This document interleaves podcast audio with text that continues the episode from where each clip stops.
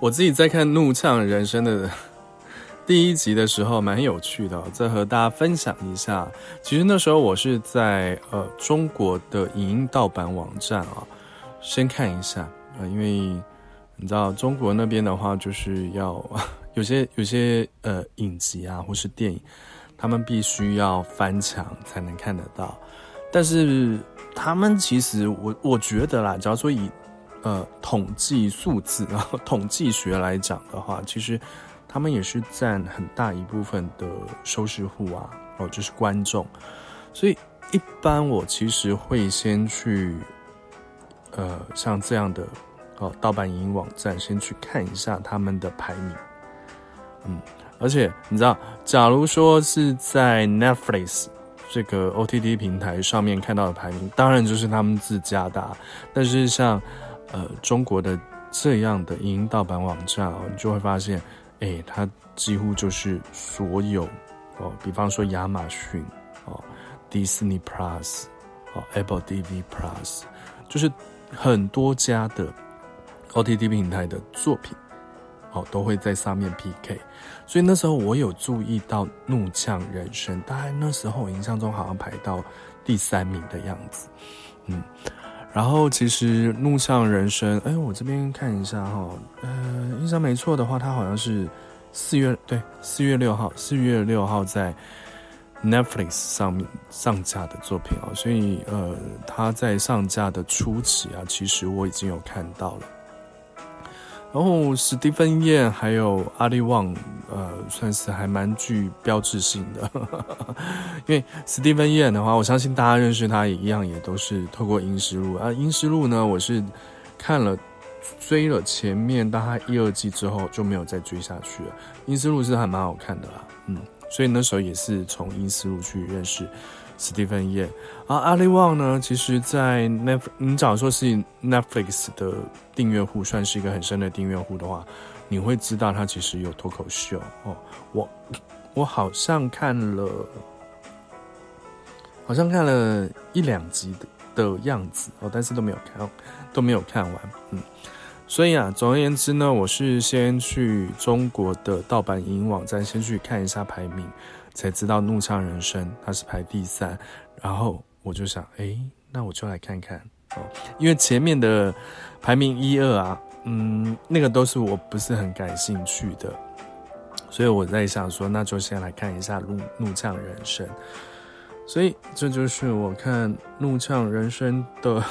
因果关系啊，这个影集其实也还蛮讲因果的。然后另外一件事情，我们在影视剧城市说正式版里面没有讲到。我认为啊，《怒呛人生》它是一个很细腻的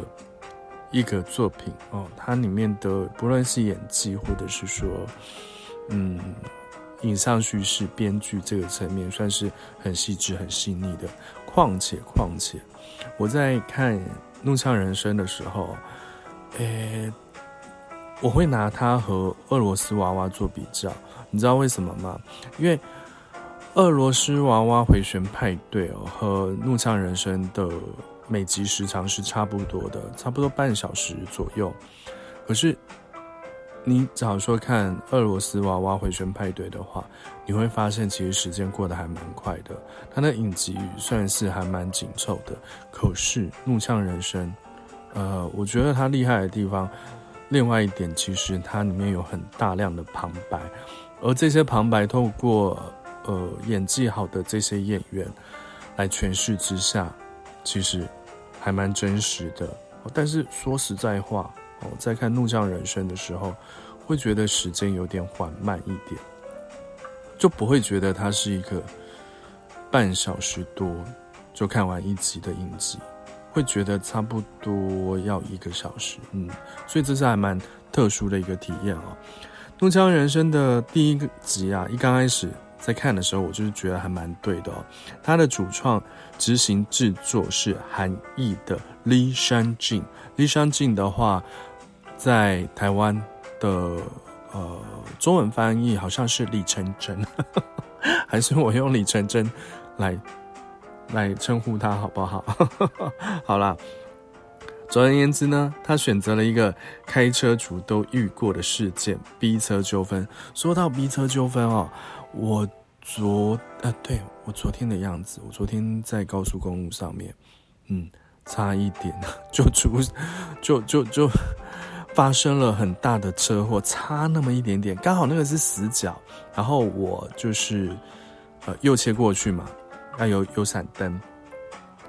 然后一定也看后照镜。我是确定都没有车的状况之下，我才转到另外一道。但是没想到那台车，它其实可能它也没，呃，我不知道什么状况，因为我没有看到它，哦，可能是有死角，啊、所以当它已经贴到 贴到副驾驶座的时候，可能相差不到，呃，就我的车跟他的车相差不到，呃，十十十来公分吧，很近，天的很近，然后是白色的车。然后当他要靠近我的时候，我那时候心想，那时候真的就是生死一瞬间，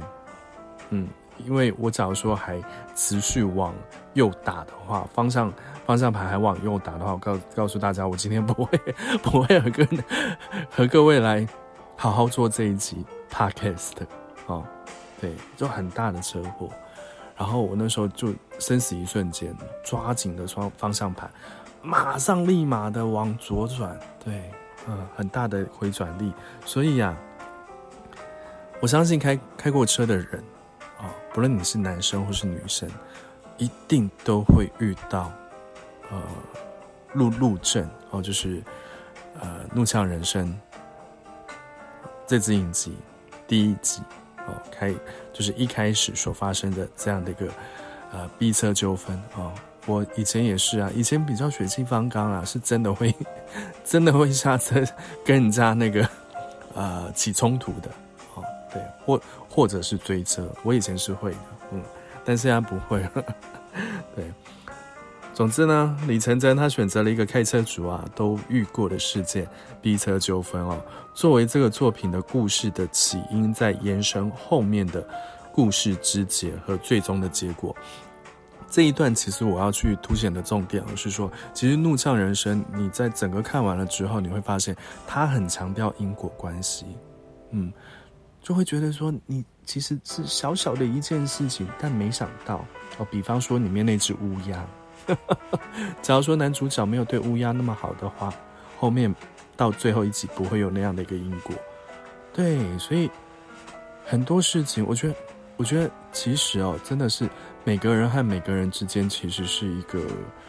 呃，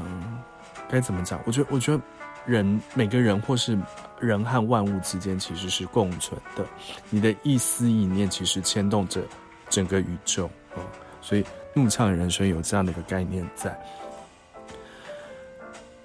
这个怒呛人生呢，他刚刚有讲到，他是因为逼车的纠纷嘛，啊。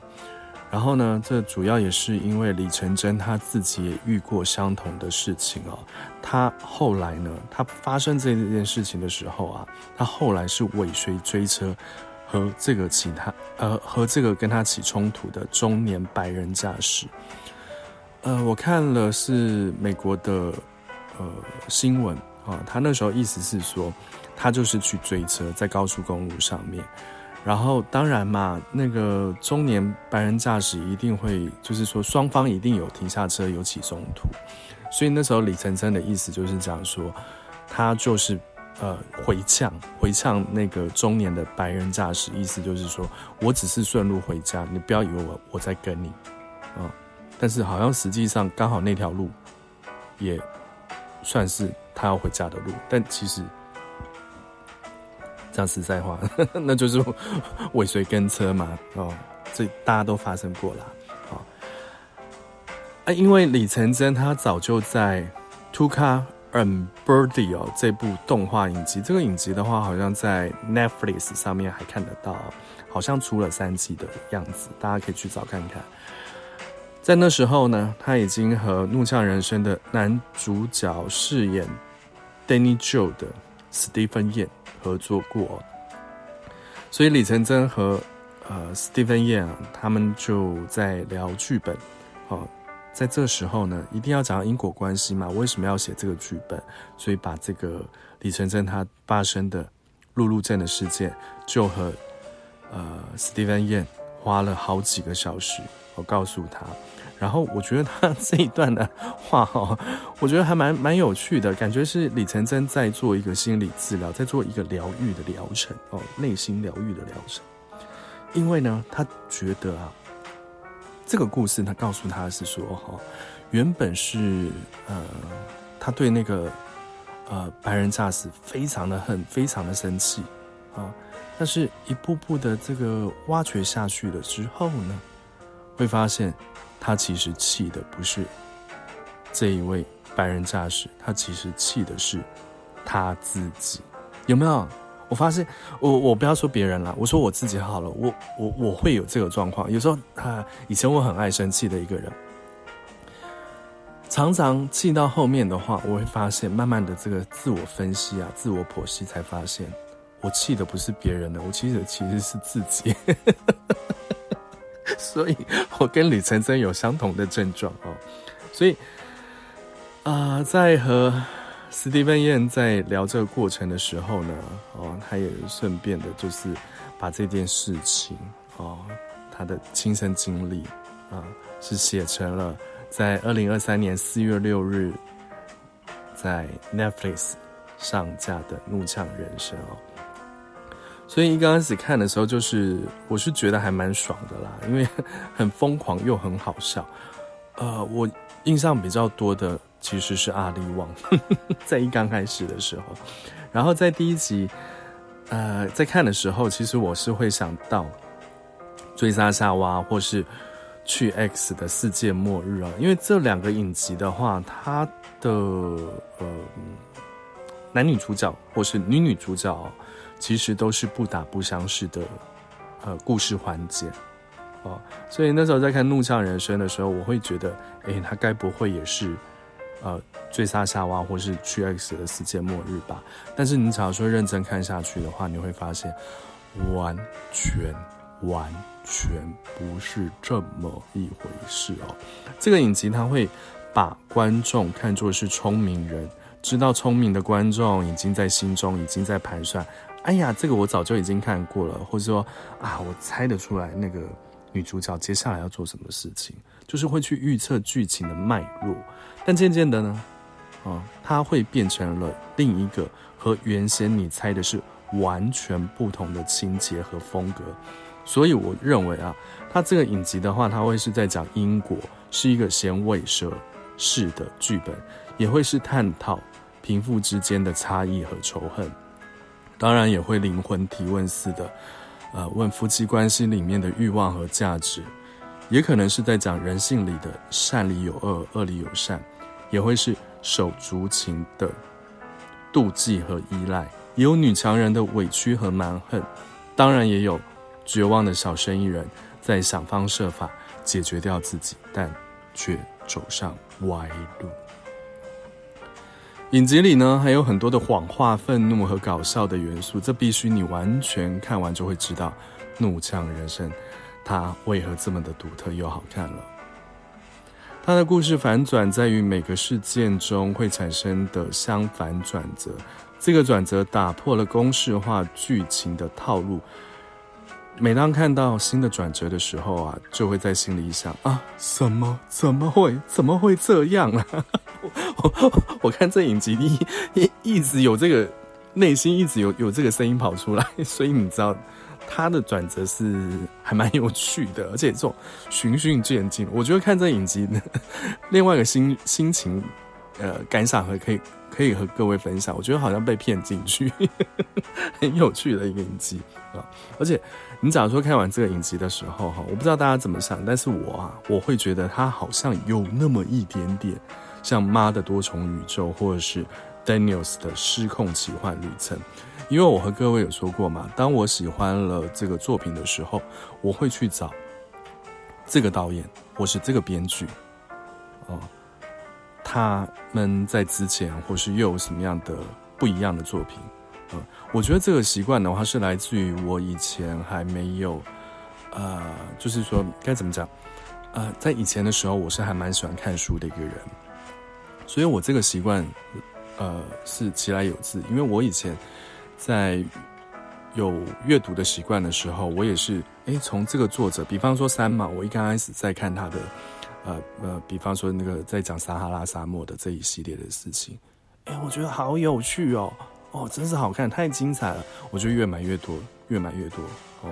相关的作品或是和他有些沾上边的作品，我都会去买哦，所以，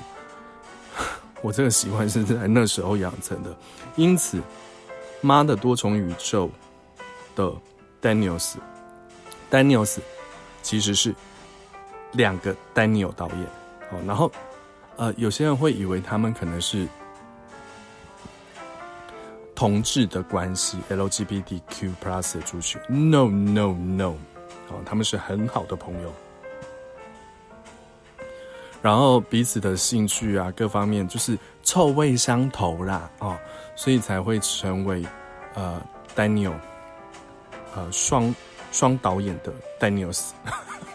对，Daniels 的第一个作品其实是《失控奇幻旅程》，我们在呃影视剧这影视剧诚实说的正式版啊、有为各位介绍过这个作品。假如说有兴趣的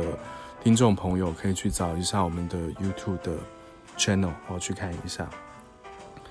啊，因为妈的多重宇宙呢和失控奇幻旅程哦，在里面的话，呃，也有因果关系的论调，然后还有死对头哦，最终决战又被迫捆绑在一起，这一段比较像失控奇幻旅程，嗯，所以我自己在看的时候，我会觉得怒呛人生有这些元素在啊。我看完的时候呢，我第一件就第一件事情就是去去查一下李承琛和 Daniel。导演档有没有任何的工作或私下的往来哦？结果我查了之后呢，是没有这些相关的资料的，所以我也只能说啦，因为呃，刚刚讲到的这些作品，《妈的多重宇宙》《失控奇幻旅程》还有《怒呛人生》，它都是 A24 这家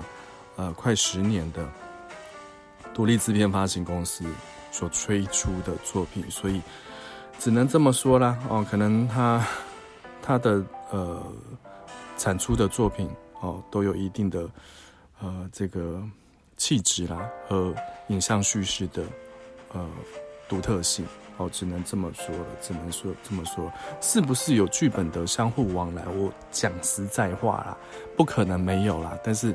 问题是我查资料查到后来哦，是没有这些直接证据哦，所以这边是没有的哦。我但我自己会这样去想。然后在看《怒呛人生》的时候，我觉得它的看点当然就是剧情和故事哦，对，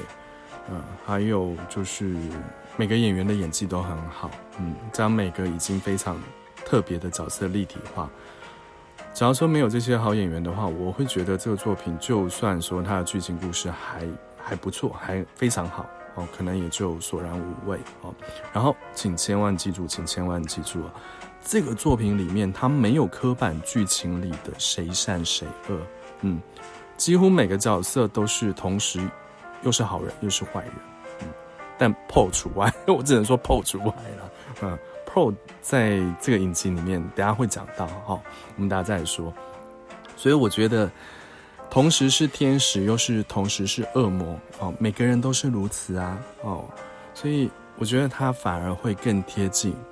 每个人的日常生活中的你、我和他，好，所以呢，看起来很有主角光环，应该很有正义感的男主角，会一步步的揭开他各种不光明的面相。他其实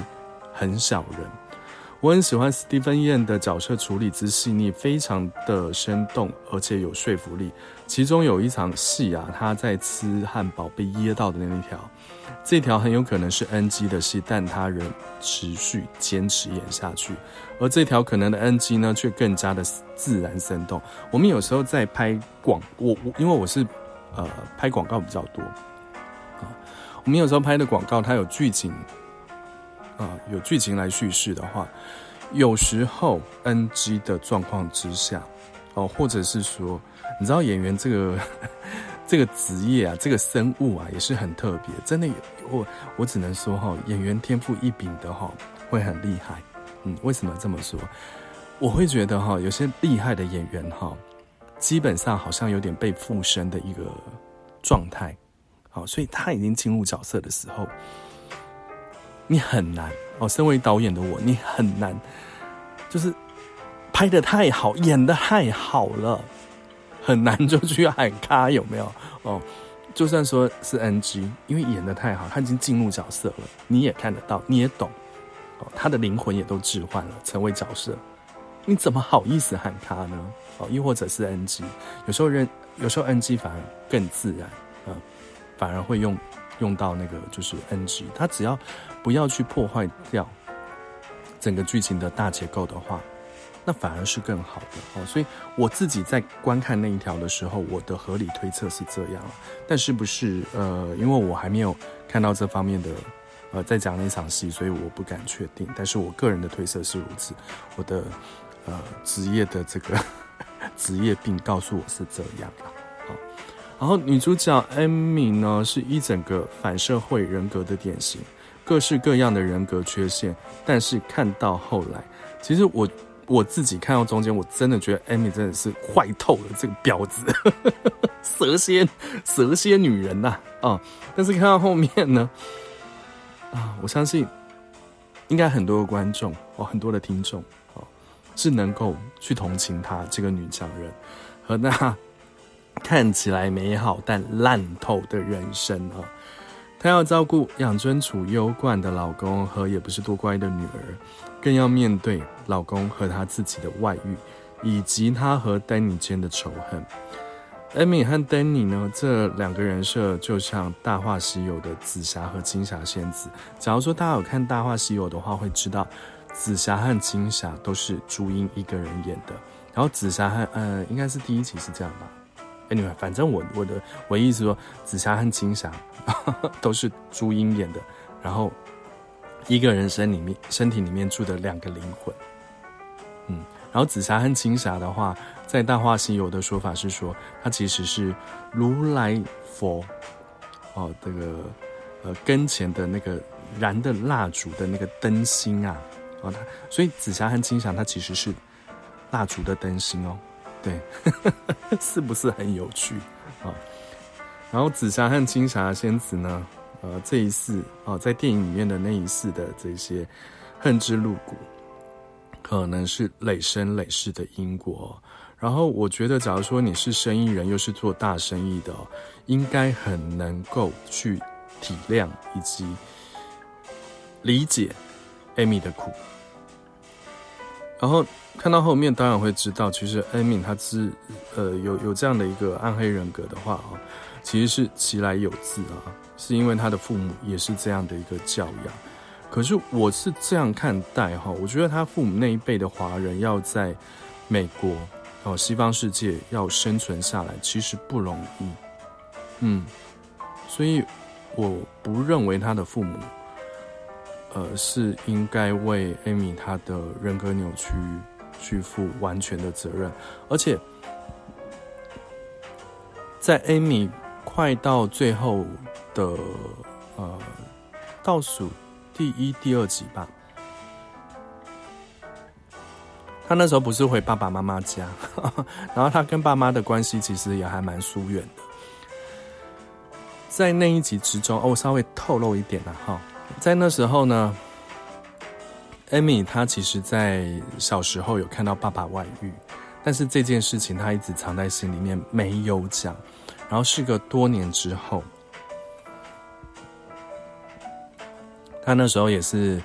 呃，就是嗯，老公好像跟她闹离婚哦，在后面的话，那她也很可怜，也没有地方可以去，所以她就想说就回家啊，回到爸爸妈妈家。然后那时候呢，因为他他太太太压抑哦，太会太会假装自己了，嗯，所以在回家的时候，他终于鼓起勇气跟他妈妈说，爸爸有外遇啊，但是他还没有要去讲讲这件事情的时候，妈妈早就知道了，而他的妈妈其实告诉他。这些他都知道，你不用跟我讲这些，甚至就是说，你为什么选择这时候才跟我讲这些呢？其实你可以不用去跟我说这些。嗯，这其实呼应哦，呼应她的婆婆夫米哦，因为她夫米的话，其实有跟她说过啊，就是呃，因为她和她和 George 哦，她的老公其实也是到后面的话，就是什么事情都不亚康的啦哦，这样讲比较快，什么事情都不亚康的，所以当然就举他面子挂不住嘛哦。然后本来福米要把这件事情收下来的，那那时候呢，福米他其实是用这样的方式和艾米斯说哈，就说，嗯，当你越想到坏事的时候，哦，坏事就越一定会发生，与其这样，还不如不不要去想坏的事情，嗯，就是把坏事情放到一旁，啊，我们还要努力向前看。往前迈进，他这其实一语双关，但是这个理念呢，其实和艾米他的原生家庭、他的父母，特别是他的母亲想的是一样的。其实我觉得哦，家庭关系之中哦，夫妻关系之间有很多事情，真的是要睁一眼闭一只眼。嗯，假如说还需要。这一段家庭家庭关系或是夫妻关系能够持续的走下去的话，很多事情真的不要太敏锐。所以像 Amy 她的父母的话是已经相处在一起也都几十年了，这中间一定有很多很多的坑坑巴巴哦，摩擦啦，或者是呃外遇这种事情。可是他们都已经自己去消化掉了。那这时候，自己的女儿又有什么好拿来以此生事呢？对不对啊？所以这个是还蛮有趣的。这一点的想法是和富米的想法是一样哦。唉，然后我个人觉得啊，Amy 和 Danny。这两个人设看到后面的话，你会发现这两个人其实就是人间黑洞哦，谁沾上谁倒霉。嗯，我自己有遇过，嗯，遇过几个人间黑洞哦，所以很清楚的知道，当你遇到了人间黑洞，就是这个样子啊，不论他是男生或是女生哦，人间黑洞就是如此。艾米的老公呢，又帅又有艺术才华，但是他的艺术才华。并不卖好，不畅销哦。曾经家境不错，所以让他变成一个生活白痴。如果你有认识富二代啊，哦，就是在你的日常人生之中，你有认识或是接触过富二代，哦，而这种富二代呢，他是根本不愁钱，也不用上班的那一种啊。你会超看得懂在影集之中的舅舅，舅舅。的一切呢，其实也成为 Amy 爱里的负担。我写是这样写啊，但是我觉得也不纯然，嗯，因为他们两个已经变成是，呃，有时候爱情已经变成是一个长久关系的话，真的就是家人的感，家人的感觉哦，是一个依赖哦，彼此已经习惯彼此了啊，所以。对啊，所以当我写这个爱里的负担的时候，其实我 虽然稿子我自己写的啦，但是我自己也会画一个，嗯，是吗？真是这样吗？然后这对夫妻呢，刚刚讲到哦，都有各自的外遇哦，但是呢，编剧也很聪明啊，他透过影集的方式，适合观众们哦来做一个灵魂提问：到底肉体的出轨可恶？还是心灵的出轨可恶。其实我必须要讲，George 他之所以生气哦，有一部分可能是因为你知道，他他和那个他的外遇对象的话，他其实是心领神会哦，并没有发展到那种 进入彼此身体的那个境界。但是没想到他的老婆既然哦，既然和和 Paul 有发生这样的关系，而且也的确的是肉体上的关系。我说实在话，一个男性，一个男人，哦，基本上会比较好面子，在这种事情上面，嗯，然后呃，假如说你全程看完的话，我们是观众嘛，哈，用一种上帝的视角来看这一些人的人生百态，所以那时候心里一定会想，哎，奇怪，Amy，你为什么要生气啊？你这有点说不过去，因为比剑的话，说实在话，你比较比较糟糕吧？哦，你的老公，好啦，虽然他他的老公 有对的他的呃心领神会的对象啊、的照片有。打手枪，但 so what，so what，还是还是没有直接的这个进入啊，你懂我意思吧？哦，然后我觉得 Amy 真的是有点太夸张，真的是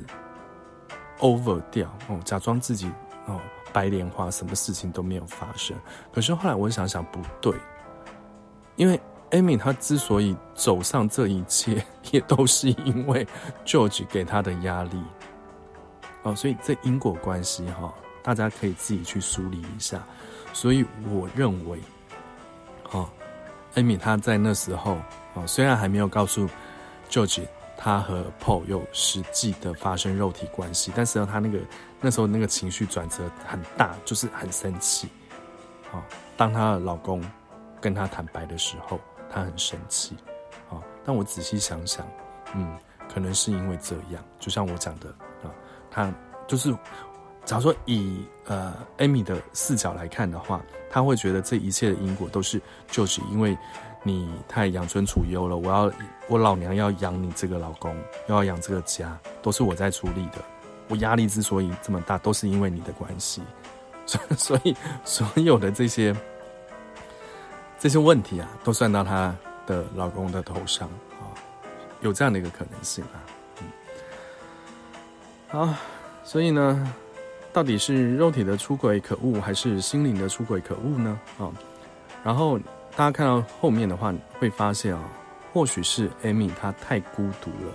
所以在最后的时候啊，最后的就是快演完的时候，他准备来个最最后的孤注一掷。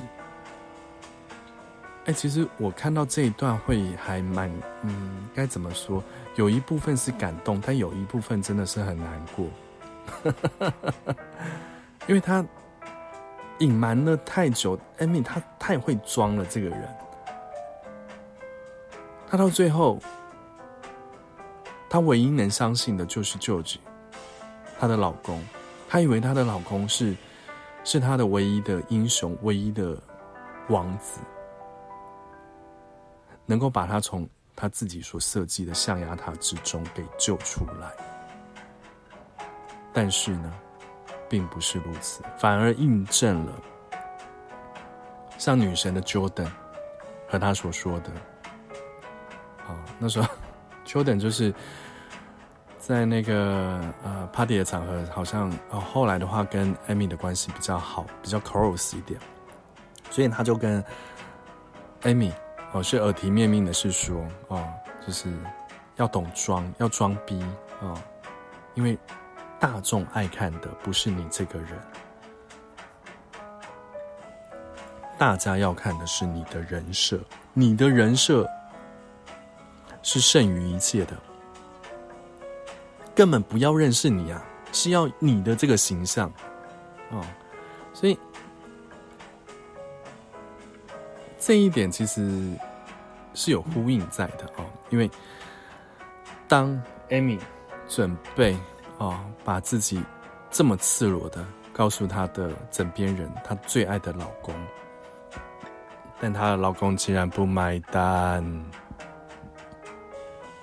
对啊，然后另外一点啊，这个影集之中的舅舅啊，他在现实世界之中也是一个艺术家，型男艺术家。那刚刚讲到 Fumi 嘛，我觉得 Fumi 在这影集之中。他是一个非典型的虎妈哦，不是那种把自己搞得很张牙舞爪哦，很愤怒的那种虎妈，不是哦，他不是，但是他有虎妈的控制。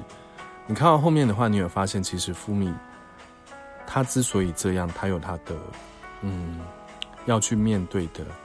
人生课题啊，他基本上也是一个孤独的人，可是他没有得选择，嗯。然后在这个影集之中呢，我们都会认为哈，就是呃，很多事情其实是可以用钱去摆平的哦。有朝一日自己成为一个有钱人的话，应该会过着很优越的生活。对啊，就是什么事情都不用烦恼了，钱都不用烦恼了，财富自由，有什么好烦恼的？但是看这影集的话，你会发现不是这样的。其实这些很高端的有钱人，他们也有他们的烦恼。你以为他们不追着钱跑，也追也追哦，只是呢，他们进入的层次跟我们的层次不同。嗯，所以他们在过的人生只是上一个层次。但是换汤不换药的生活，哦，在这个影集之中，其实也看得到。嗯，然后刚刚有讲到 Paul 嘛，Paul 的话，我个人觉得他在这个影集之中，他算是在主要演员里面啊，算是一个最无邪的角色了。但是坦白说呢，哦，我相信各位的生活之中，一定也会遇到像 Paul 这样的人哦，就是会。很怀疑这样的人，他是不是 NPC 啊？我这样讲有没有很怪？但是我只能这么说。有时候有些人就是感觉他 好像 NPC，有没有？感觉我们这个，感觉我们的现实世界是一个虚拟游戏哦，这个开放世界。那有些人就是 NPC，Paul 就是这个角色啊、然后 Paul 对 Amy 的那个爱啊，我觉得不全然，他比较像是喜欢，嗯，甚至。可能连喜欢也不到，因为有点看不透。我觉得 Paul 在这个影集之中，他就是个小孩子，小朋友一个啦。对，所以那时候他和 Amy 他在开跟他开口借钱的时候，Paul 和 Amy 开口借钱的时候，Amy 他为什么不借？也是因为他人也看多了，事情也碰多了，是知道如果这一段本就不该发展的关系，再渗入了金钱的借贷啊。自然就会变得更复杂，也会变掉。所以停在彼此不真正的撕破脸的时候就好。然后你看到最后的话，你会发现哈，唉，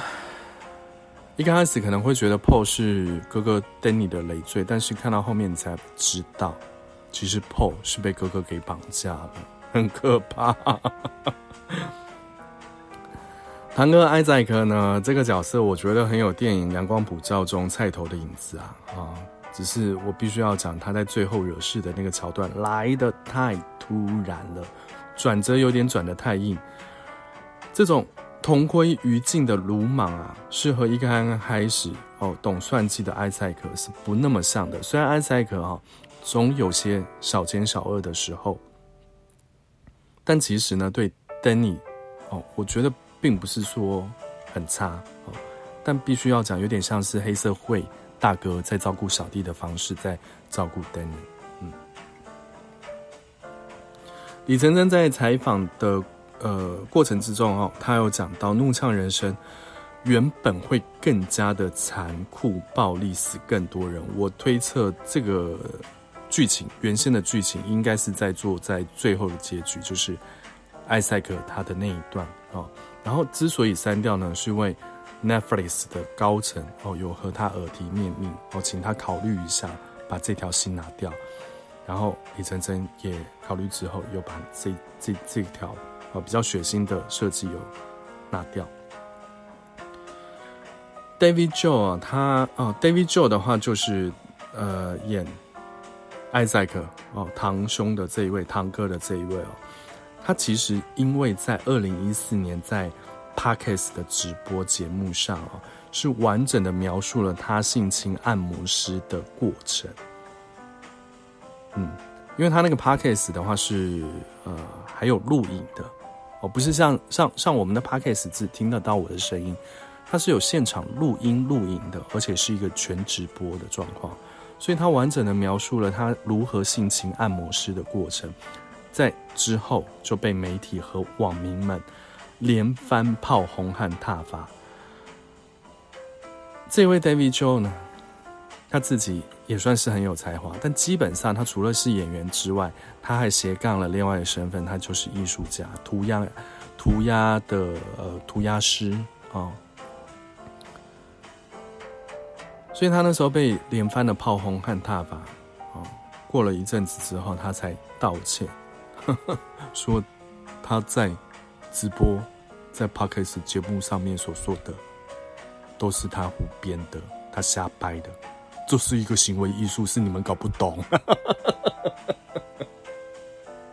很好笑，啊，很好笑。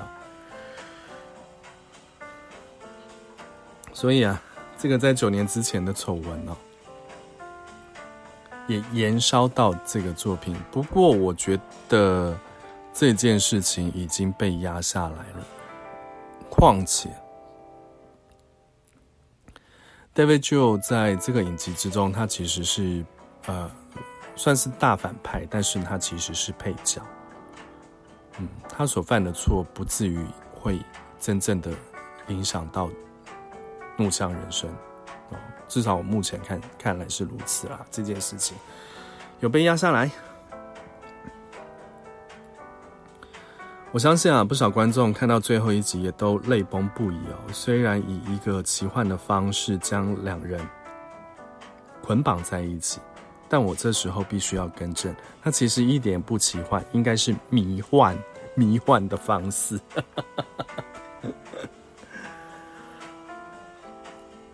然后在最后一集的时候呢，也会看着看着，也会担心啊，会发生青蛙背蝎子过河的情节哦。不好在呢，在最后的时候，Amy 和 Danny 啊，哦，有发生不好的事情。不过这发生不好的事情不是不是他们哦，其中任何一个人哦，嗯。然后在最后这样的一个安排哦，哦。也才有机会让仇视的双方更深的了解彼此。所以啊，我十分认同一个说法，就是说不要轻易去恨一个人哦。你很讨厌这个人，很恨这个人哦，千万不要不要这么轻易轻易的去恨一个人，因为你恨的那个人，可能就是你爱的人，你欣赏的人，只是用恨的方式去做体现，而你不自知哦。所以千万不要，就是说你爱一个人。你恨一个人都要慎选，嗯，你找你的最爱和找你的呃此生此世的仇人哦，都一定要慎选，要慎选。在最后呢，Amy 给了 Danny 一个大拥抱，这个动作其实是饰演 Amy 的 Ali Wong 他所设计的啊，他希望用一个紧紧相拥的肢体语言来传达。剧中的男女主角哦，共同的经历了这一切，嗯，所以看到后面很感动，就觉得，而且看到后面的话，我觉得我必须要讲，其实人生在世啊，一定很多的嗯恩恩怨怨，有时候不是我们希望去结这些恩怨，但是啊，它就发生了，所以看《怒呛人人生》看到最后一集的时候，那种。大拥抱的那种释怀和解释，而且就是释然。哦，没想到这两个人之间是这么的，心灵是这么的一样啊，品质心灵的品质是这么好的。不当夫妻，不当一辈子的夫妻，太可惜了。然后才发现，哦，他们之前的这些这么深刻、这么阴毒的这些仇恨。都不重要了，在那一刻，都释怀了，都过去了，全都过去了，全都过去了。其实看到那段，我觉得是感动的，是这样子，对，就觉得人生在世，很多的恩怨其实是可以云淡风轻的，云淡风轻。好，《怒呛人生》这个作品呢，其实李成真他在写的时候，他只设定是用一季。去把这个故事讲完。可是呢，目前呵 呵家贫如草啊，这个影集啊，很有可能会再出第二季。不过这个决定呢，就要看 Netflix 他这方的决定了啊，要不要再继续呃投资第二季？嗯，不过是看新闻是这样说啊，就说。假如说要再拍第二季的话，它反而会比较像 HBO《白莲花大饭店》或是《美国恐怖故事》那样哦，它不会以 Amy 和 Danny 这两个角色为出发点的故事，可能会是重新的人设，亦或者就是说旁边枝枝节节的人啊，来去延续第二季啊，有这样的一个说法在。不过目前截稿为止啊，还没有正式的推出第二季。不过我相信，我也呃对这个影集很有把握哦，有信心它会出第二季。嗯，可能再过一段时间，Netflix Netflix 就会释出这个讯息。然后到时候到第二季，我不知道各位呃观众、各位听众还有没有兴趣再看《怒呛人生》第二季呢？我自己举手，我我我我要看。OK，好，本集的节目的话，我就到这里那。然后对，也欢迎您透过留言和我们一同分享您的看法和理性宝贵的建议。我们下期见，拜拜。